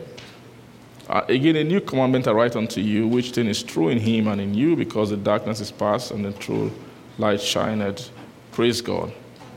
And, okay, he that saith is in the light and hateth his brother is in darkness even until now. Amen. He that loveth his brother abideth in the light, and there is no occasion of what? Of stumbling in him. Praise God. So, anyway, the love of the brethren, um, amen. This is not the place I'm looking for, somewhere else. Thank you, Jesus. Um,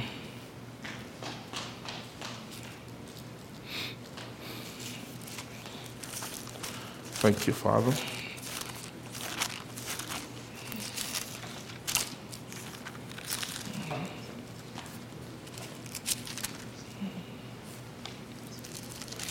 chapter 1. Let's see. I believe. Verse 21, 1 John chapter 4.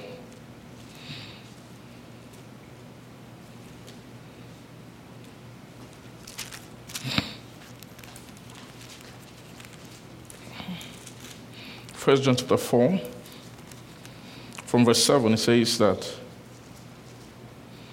Beloved, let us love one another, for love is of God, and everyone that loveth is born of God and knoweth God. You see that?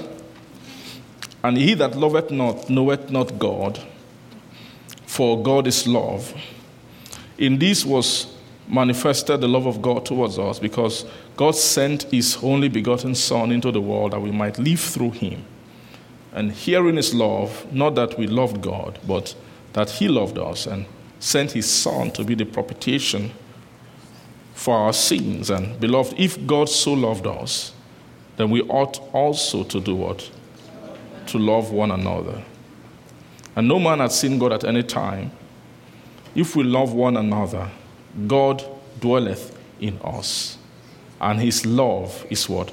Perfected in us. That hereby we know that we dwell in him and he in us because he had given us of his word, his spirit. Amen. Just to, because of time, let's down to verse 16. Okay. And we know we have known and believed the love of God, the love that God had to us. For God is love, and he that dwelleth in love dwelleth in God, and God in him. And herein is our love made perfect, that we may have boldness in the day of judgment, because as he is, so are we in this world. Now there is no fear in love, but perfect love casteth out fear, because fear hath torment. He that feareth is not made perfect in love. We love him because he first loved us. And if a man say, I love God, and hated his brother, he is a liar for the for he that loveth not his brother, whom he hath seen. Do you see that? If a man say, I love God and hated his brother, he is a liar, for he that loveth not his brother, whom he hath seen.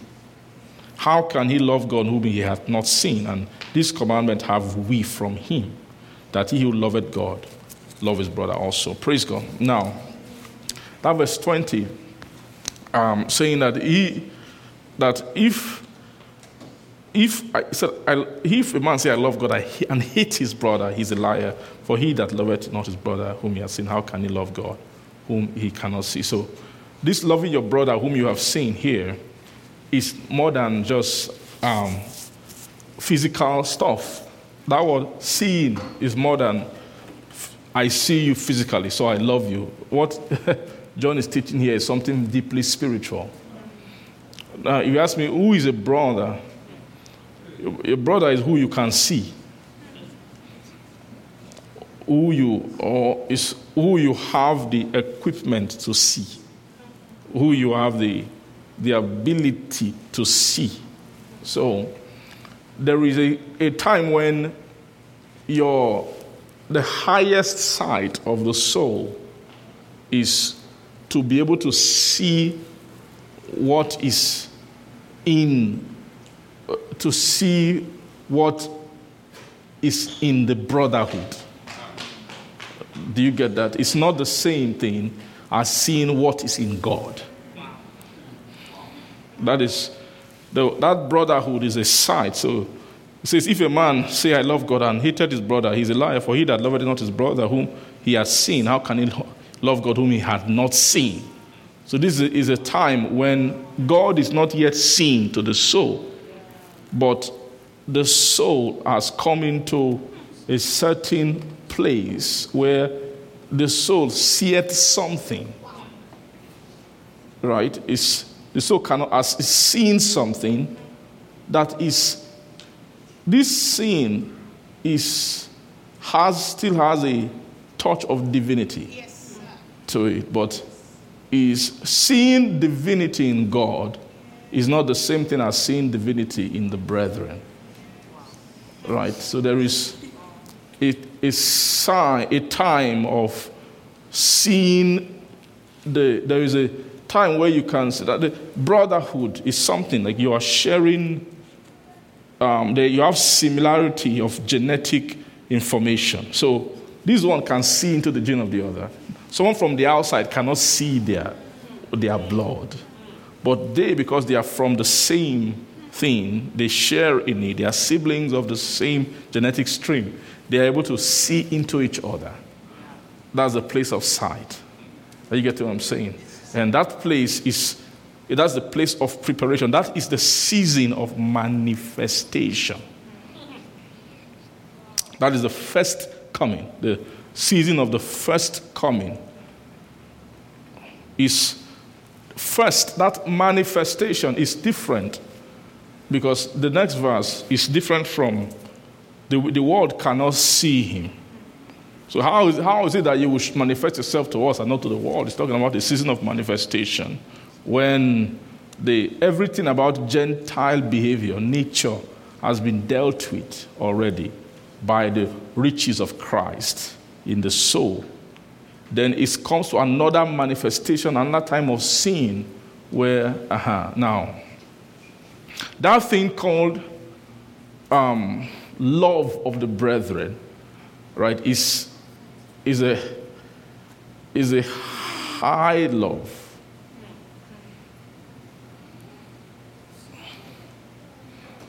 Charity has zones. The peak of the love of the sanctuary is the when the, the, the soul who is sanctified comes into the fellowship of the Son. Praise God. Comes into what? Now, I'm not talking about comes into sonship. Every soul of the sanctuary is a son of, or to a degree, is a son of sanctification. Are you getting me? But the reason for sonship is for to come, to come into the what you call the fellowship of the Son. That the fellowship, let's see that in quickly that first Corinthians, let's quickly go back. Amen. First Corinthians verse um, 8, right? So he was talking about this confirmation. So verse 7 says, So that you come behind in no gift, waiting for the coming of our Lord Jesus Christ. So he will, he will come first. This come first is first of all his manifest is, his manifestation. That's the first coming, right? Which this is what John was actually speaking concerning, right? The culmination of this coming. When, if a man loves me, he will keep my commandments, right?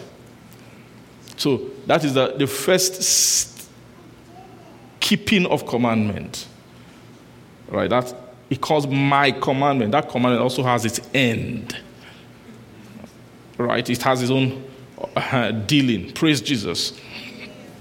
Now, when he, he, he manifests himself, then verse 8 now speaks of the operation of confirming you unto the end. Uh, so there is an operation of the fellowship of the Son, which is what that fellowship is all about. But first of all, that's fellowship. Let's quickly see verse then verse 9. It says, God is faithful, by whom you were called unto the what? Fellowship of who? His son, who? Jesus Christ. Right? So the, the fellowship of his son is the point where the ministry of the son begins and if you want to summarize what is actually the ministry of the Son of God, is confirming you unto where? Unto the end. That word confirming you unto the end is the purpose of the hidden mystery. Right, that hidden mystery, hidden mystery. The hidden mystery is hid from the beginning. Right, so where that ministry, mystery starts is the point called beginning. There's a point called beginning. That's the, the beginning of that mystery. Uh, is, is a portion of ministry. It's actually the, the beginning of everlasting life. That's what that beginning is, right? Is the mystery, right? Aha. That you might know what is the fellowship of the mystery which God hid. Aha. From. So the reason for the, the, the manifestation of the Son, I will come to Him and manifest myself to Him, is to, that manifestation of the Son is to make all men see what is the fellowship of the mystery. You, you need to see the fellowship of the mystery for you to come into the fellowship. And the, the, the, the, the, the, substance of that fellowship the business of that fellowship is what they call the confirmation unto the end, because it's to take you from the beginning to the end. Right? That's why when he came, he said, I am the beginning and the ending. That's what, when he, the, angel brought the manifestation of him Alpha and Omega, beginning and the end, first and the last. Are you seeing that? So, that thing is, is a particular stature of him are you seeing? But the, the when you say the fellowship of the Son, say fellowship of his Son. Fellowship of His Son.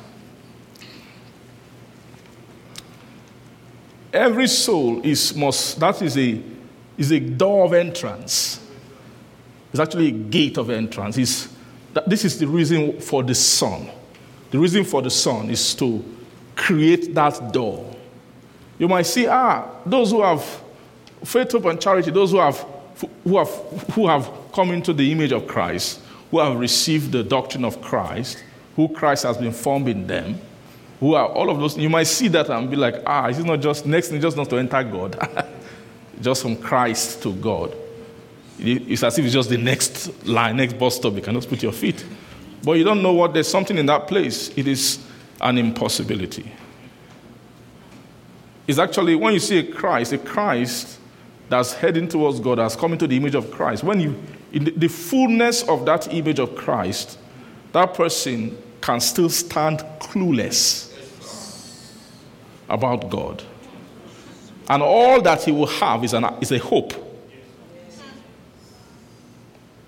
Is, an, is a hope that anchored, but what he's actually anchoring to is a, pre, is a presence behind the veil.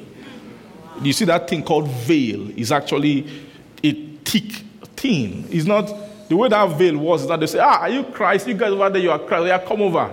ah, we can come and they just enter the veil. You don't know. A Christ doesn't have anything in terms of equipment to make the veil to part. Praise Jesus. Like when I say the veil, I mean that which veils God. What makes, see, this great life. I don't know if, see that veil of God. It's a very mighty veil. It's, it's thick thick. You, you, you can see a soul that has been in the season of word of righteousness for a long time. When that veil begins to stare at them, they can't see. There's just something about the mind. There's something about, are you getting what I'm saying? That about God that is so, it's like you can teach around, it's everlasting, like you can teach, teach, teach, teach, teach. And then you, you, when you now begin to ask some questions, you now begin to see that there's a giant veil in that place. That even the soul can even pick the language of oh, everlasting life, everlasting life. For, for the life within the veil to open up on the inside, something must happen. The soul must come into the fellowship of the Son of God. It's not a trivial thing. Now, and if a soul stays around the waters of everlasting life too much for a long time without that entrance, the heart can get weary. Because the heart will, will, it, imagine you it's not easy to sit down and then they are talking impossibility to you constantly, constantly, constantly, constant is hope. They say hope deferred maketh the heart sick. Do you understand? That hope, a Christ that has been formed, can in that, that Christ, there is a hope inside of them for the glory of God. But if entrance, access into the fellowship of the Son doesn't come, after a while, the, the soul can get sick. And if the soul stays there sick for too long, an evil heart of unbelief in departing from the living God can rest upon such a heart, and the heart can get weary and begin to, to withdraw. The, the, the soul can get to a point where he can't see anything further. That he, when he tries to look forward, all he sees is veil.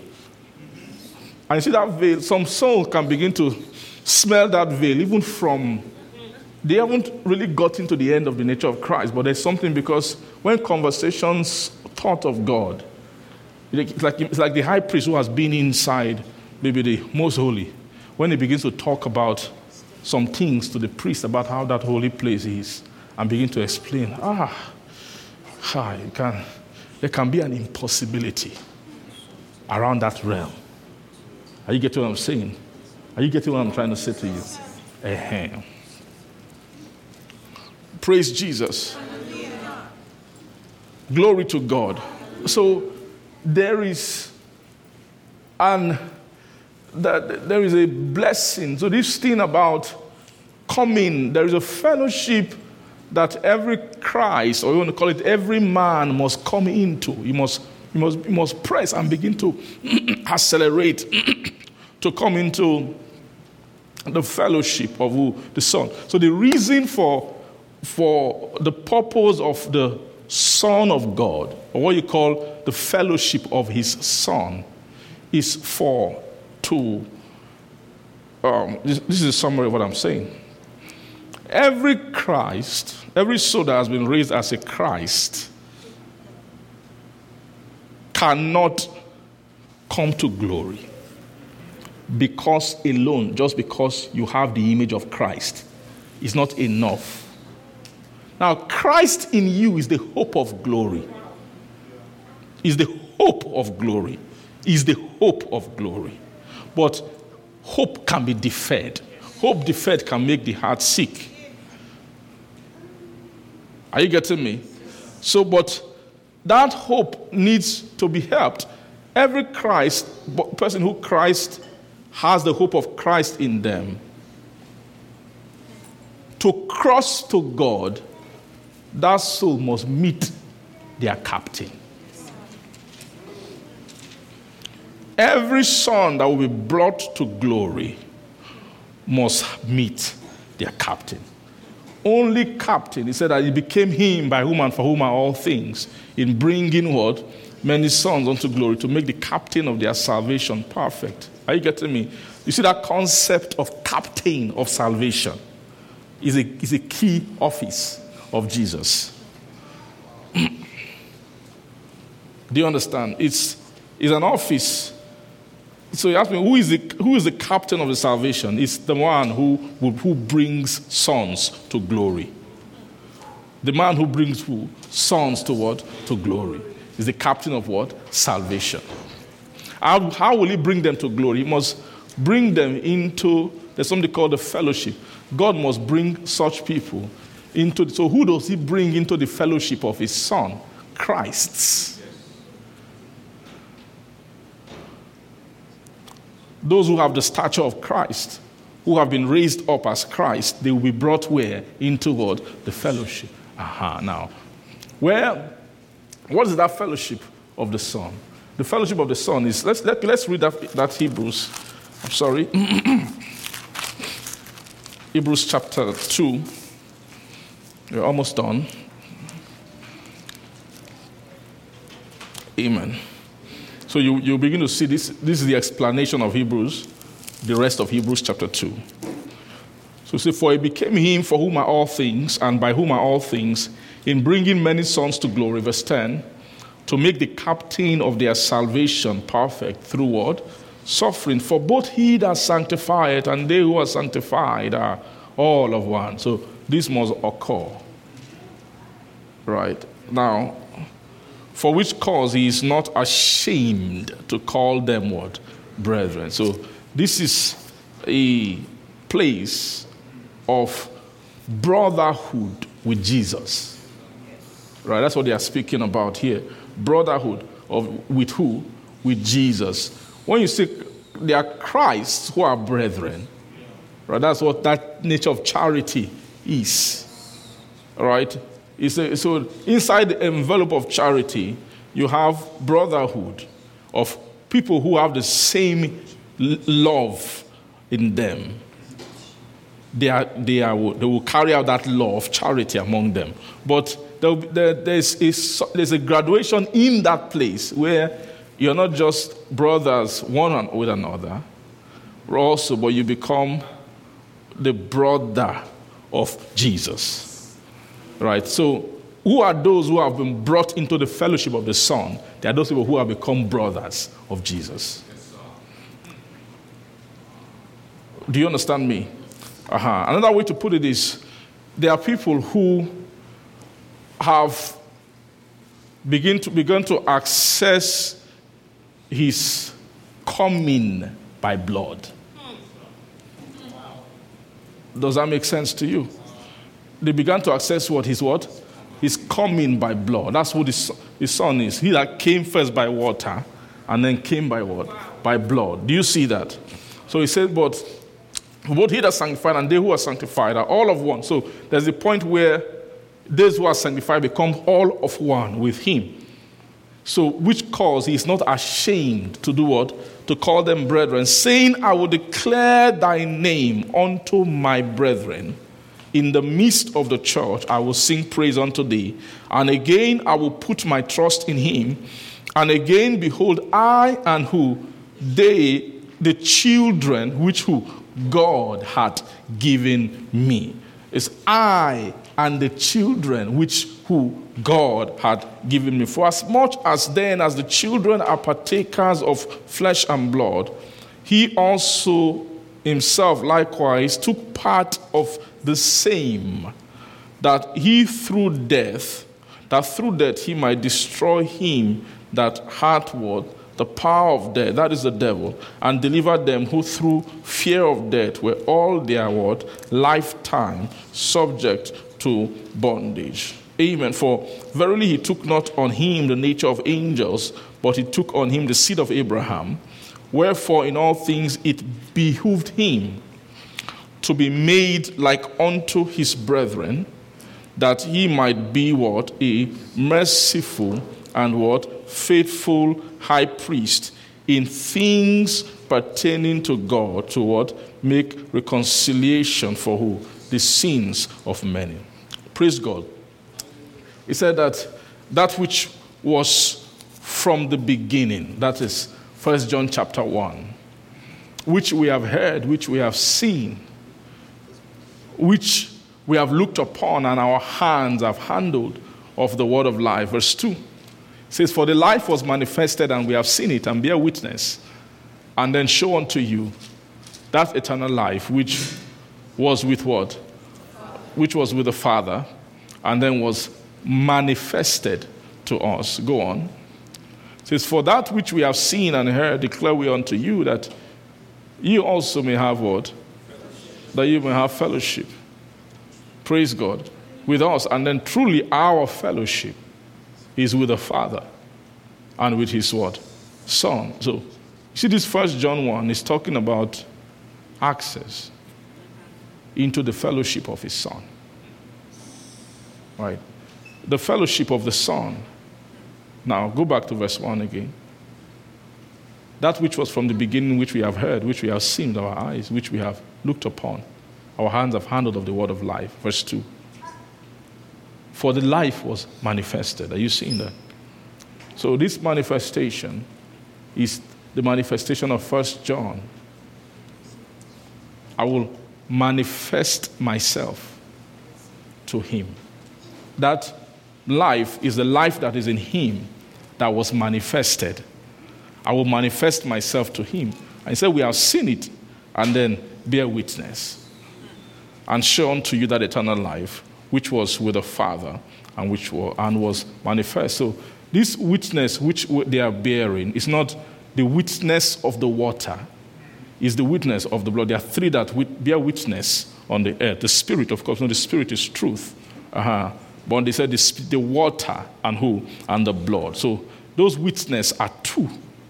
And we said that the witness of the water is the witness of Christ. Do you believe that? Yes, sir. It's very clear. How do I know the witness of, of, of water is the witness of Christ? Was Paul that was writing? Was it First Corinthians chapter 10 when he say, and they, they, they drank of the same spiritual drink, and they ate of the same spiritual meat. That spiritual drink, ate of the same spiritual meat, drank of the same spiritual drink, that spiritual rock, sorry. They drink the same spiritual drink, for they drank of that spiritual rock that followed them, and that rock was Christ. He was speaking about the operation in the wilderness, where they were, the, a rock was following them, and out of that rock, at some, at some point, God said he should speak to the rock. We brought forth water. At one point, Moses struck the rock. He brought forth water. So we know that, that this rock is talking about the, the, this rock here that was following them. Amen. Amen. Is it was is it is actually it's not an ordinary rock. It's actually a type of a precious stone the, the solidification of the rock that Christ is, is actually a kind of precious stone. But the precious stone has water inside. The water inside is the doctrine that causes the rock. You know, it's water that causes rock to crystallize. There are minerals inside the water. After a while, it can crystallize. Do you understand? But the properties that form the rock are inside the water that flows from the rock. Praise Jesus.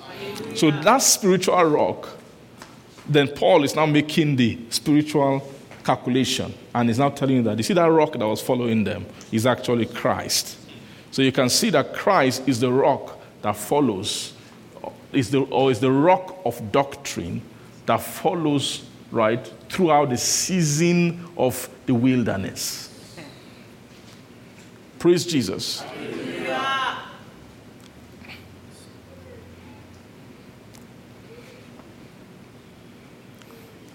Husband, love your wife as Christ loved, loves the church. As Christ loved the church. And washes her with the washing of water by the word. So, so the Christ that loved the church is a rock that washes with water from himself. Washes her with the washing of water. So it's not, there's, there's what you call the washing of water, then there is and has washed and has washed us in his own blood. It's not the same thing as the washing of water. That's what you call the washing of blood. That's spoken about. But this is, this what the, so the washing of water is the washing of Christ. I don't know. There, I can, we can go on, but let's stop there. In Scripture, it's very clear to you. You understand what I mean? That when you say water, is Christ. So the, when you say he came by water and by blood, the, the water aspect is the doctrine that raises the is, a rocky formation. That thing they call the foundation of God is the nature of Christ that is formed. Amen. But this life that was manifested, and we have seen it and bear witness, that witness which they bore of this life is that which was from the beginning. Remember, which that mystery which God hid in Himself from the beginning, which will need to be confirmed unto the end according to 1 Corinthians chapter 7, right? So there is first of all this manifesting, the bearing of witness, amen, amen, and shown to you that eternal life which was with the Father and then was manifested to us. Go on very quickly, verse 3. And that which we have seen and heard, that means that which was manifested to us, um, we now declare unto you, so that ye also may have what? Fellowship with us. And, our, and truly, our word, fellowship, is with the word Father and with the Son. So, the fellowship of the Son, what the first reason for the ministry of blood, the first time you were able to taste the ministry of the blood, or another way for the ministry of the blood is the first time when the divine nature begins to come to be to the soul is first to give access to fellowship the, or the stream or the doctrine of the divine nature. Are you getting what I'm saying? Is for to give what? Access to fellowship. Any soul that hasn't had access to this fellowship will not gain access into the presence of God. It is fellows. Those who arrive at presence, who cross the veil, is fellows that part the veil. There's a, there is a way called new and living way. The way is somehow that for you to pass through that veil, there must be something living about you. Right? There must be something what? Living about you.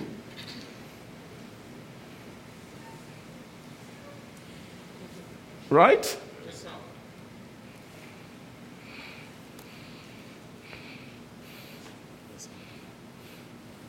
To whom coming as unto a living stone.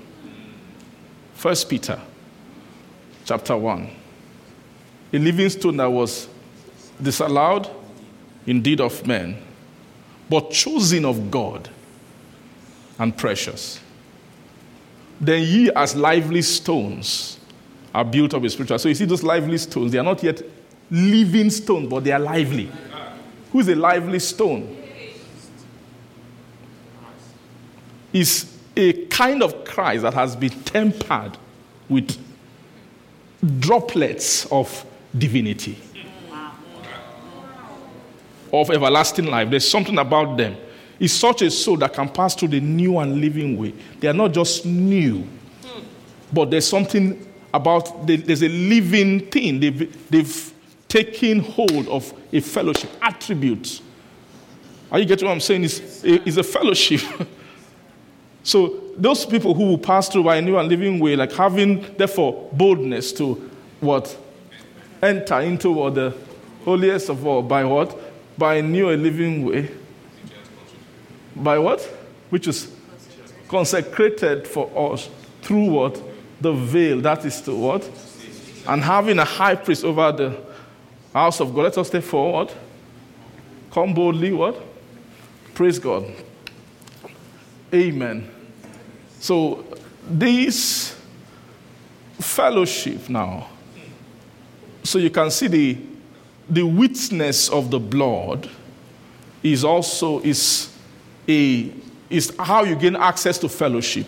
And that witness of the blood is the is the demonstration of a grace right? That is a grace that is characterized by knowledge and utterance are you getting what I'm saying? So, but you see, utterance, when you say knowledge and utterance, knowledge is what is hiding behind, so who wants to come.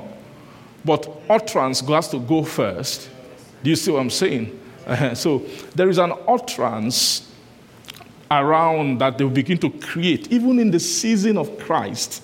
You see, the Lord will begin to create some kind of utterance. It's for to bring a soul into a fellowship, which is the or the fellowship of the Son. And any soul who refuses that speaking, right? You can, you can, it's very clear to you that if the church of Hebrew was not really a church inside the most holy, it's a church that's, that's meant to come to the most holy. But there is actually a fellowship which they need to come into. There's, there's, there's, Jesus was saying, He said, I will declare my name, I and the children which thou hast given me. So I will declare thy name, right, unto what? My brethren, in the midst of the church. That church is a church who are, those who are, it's actually an, the word church means ecclesia, those who have been called out, praise the Lord, to come into the, the presence of God. Amen. Amen. Um, in that season, there will be a demonstration of grace that will be characterized um, by access into utterances. Fellowship. There can't be fellowship without utterance. Praise Jesus. And so every soul in that season will have to be conversant and willing to partake of the demonstration of the grace of the Spirit around the blood. The witness of the water and the witness of the blood are not the same. Right? It means that the conversation of the water and the conversion of the grace and, and, and the blood are different. The conversion of the, of the blood is the conversation of a higher grace of utterance. Right? That without that, without, um, without hearing that grace, are you getting what I'm saying? That is, the grace of God that bringeth salvation, that appears unto all men. Without that teaching us, that without the soul yielding to the teaching of what? That grace, right? A lot of things uh, will not occur. Amen. The Lord will bless us, and the Lord will bring us, will bless every side. My prayer is that blessing will come, mercy will come for every heart to take part of this fellowship, to receive this fellowship, to not to draw back in any way, but as the Lord begins to speak uh, these things, that the Lord will help every heart to, to receive them. In Jesus' name. Father, we thank you. We give you praise. We worship you. Just begin to pray. Now you can pray for, for a minute. Say, Father, um, I receive help from you. I ask for enrichment in all utterance and knowledge.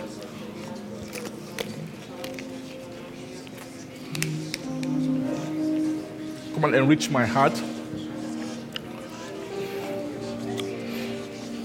I pray that you will bring my soul into the fellowship of your Son. That as he begins to witness his blood, begin to witness his life, that my heart will not draw back, that grace will be given unto me. Grace, even within my soul, to fetch out of this blessing, out of this conversation. that as the Lord draws near, even to minister fellowship, as He wants to minister entrance, help my heart. Say that which you have heard, which we have seen, which we have looked upon, our hands have handled of the word of life. He said, Those things do we declare unto you that you may have fellowship with us. Pray that as we hear the words of this fellowship, the thoughts of this fellowship, the command, the doctrine of this fellowship, that our hearts, the Lord will help our hearts.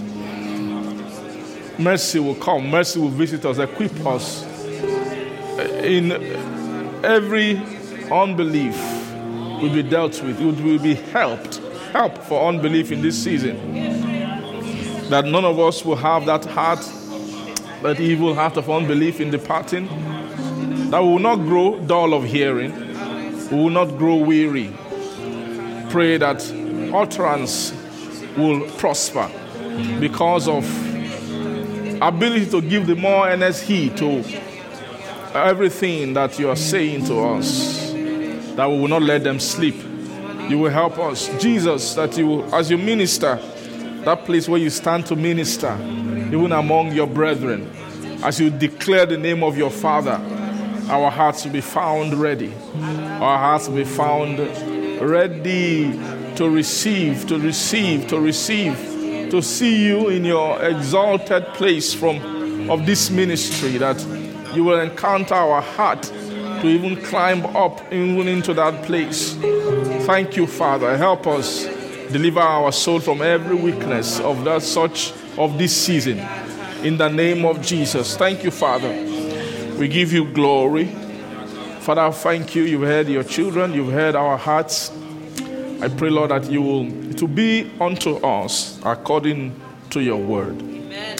As you have spoken that, Lord, you use this word, let it not just be words that have been said, but Father, help, let your spirit minister them even to our heart, Lord. These things are true, Father, and your word does not shrink and doesn't become, uh, doesn't relent in the face of the weakness of men. Father, I pray that this word will, he said, it will not return unto you void. So shall it be the word that goeth forth from my mouth, that it won't return, uh, not accomplishing that purpose for which it was sent. I pray that the grace for accomplishing it, you will release into our hearts. Thank you, our Father. We give you all the glory. We bless your name. In Jesus' name we pray. Amen.